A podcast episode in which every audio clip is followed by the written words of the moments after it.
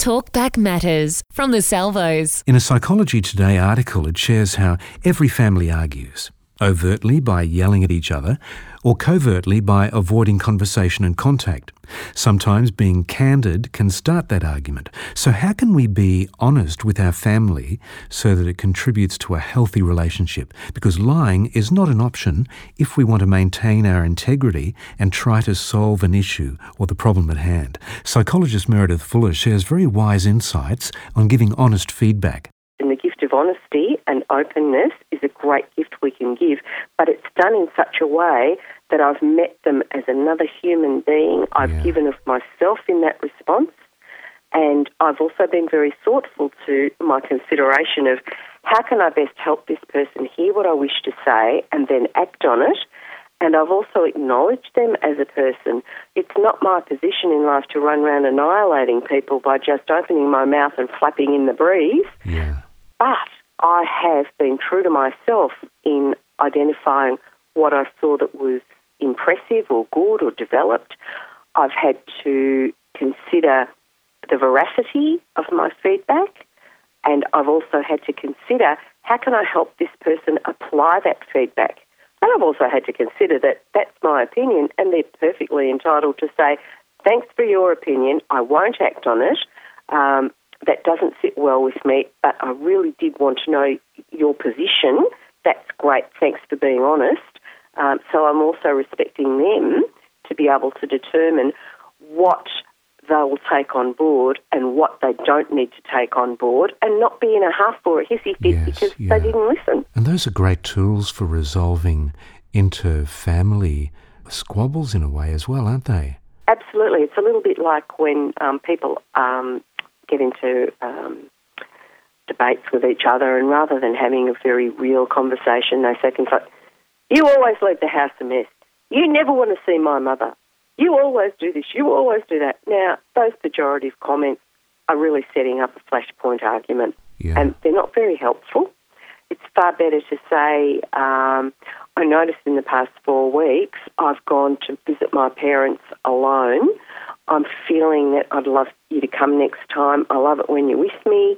It does hurt me a bit to be um, going there without you. I'm just wondering, is there any reason why you haven't been able to come for the last few weeks? Could I do anything to help you come?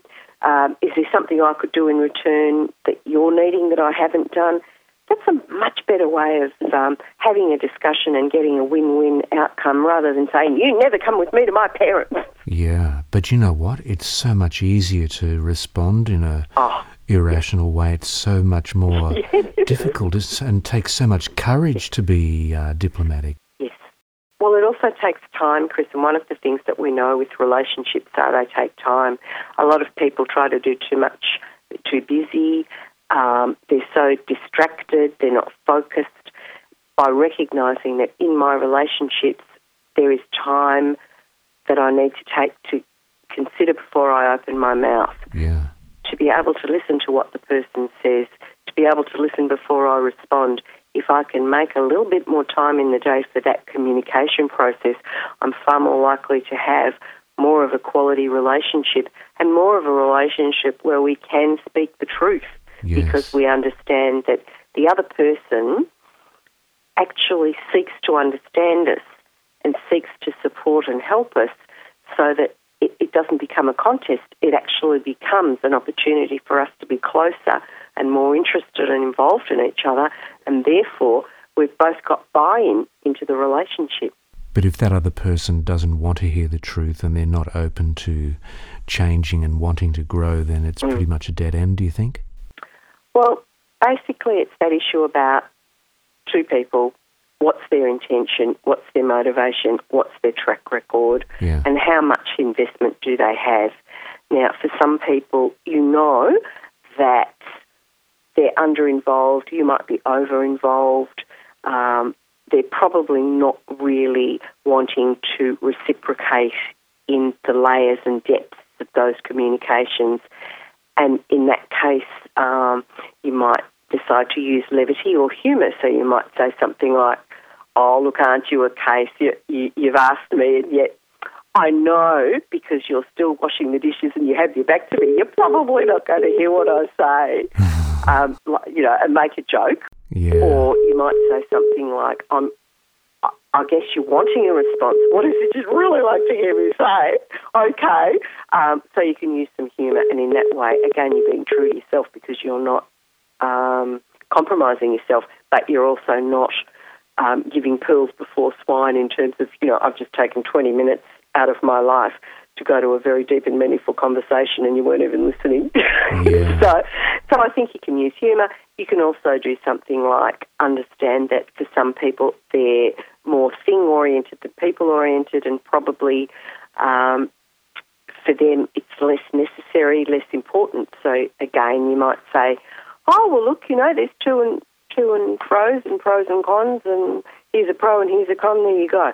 Um, so you're not going to perhaps expect them to have the same level of investment because there's no evidence to suggest that that's they've done in the past, that's what they want, and that's what they're likely to do in the future. So you might say, look, I've got a very intimate, good communication with four of my friends, but my fifth friend, it's much more about, you know, how we play squash together. And so I might tailor the nature of the depth of the reveal accordingly we're talking about telling the truth. Of course, one, one prerequisite is we need to know what our truth is. Yeah. Sometimes we don't give ourselves enough time to consider what is our truth.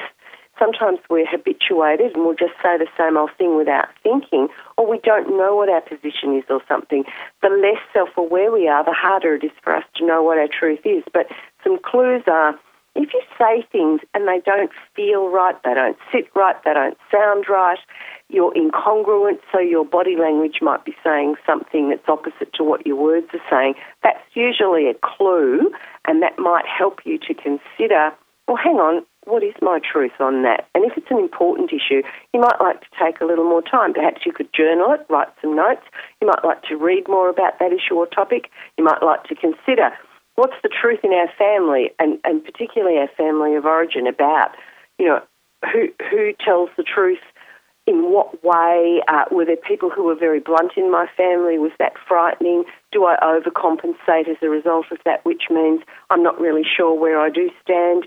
Um, have a think about that because that might help us to find our own way of, of speaking our truth, but again, as a respectful adult rather than thinking it, it's kind of, you know, either or, you know, you're either incredibly blunt and rude or, you know, you, you tell the truth for seven hours in such a way that, you know, you've told your whole life story. So find, find a way to understand what your truth is Yeah.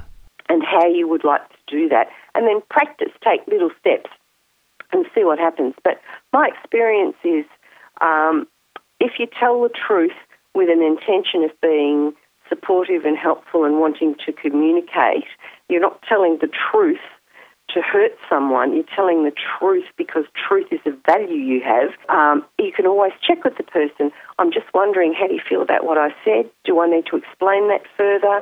Can you tell me back what you think I said so I can check you got my meaning?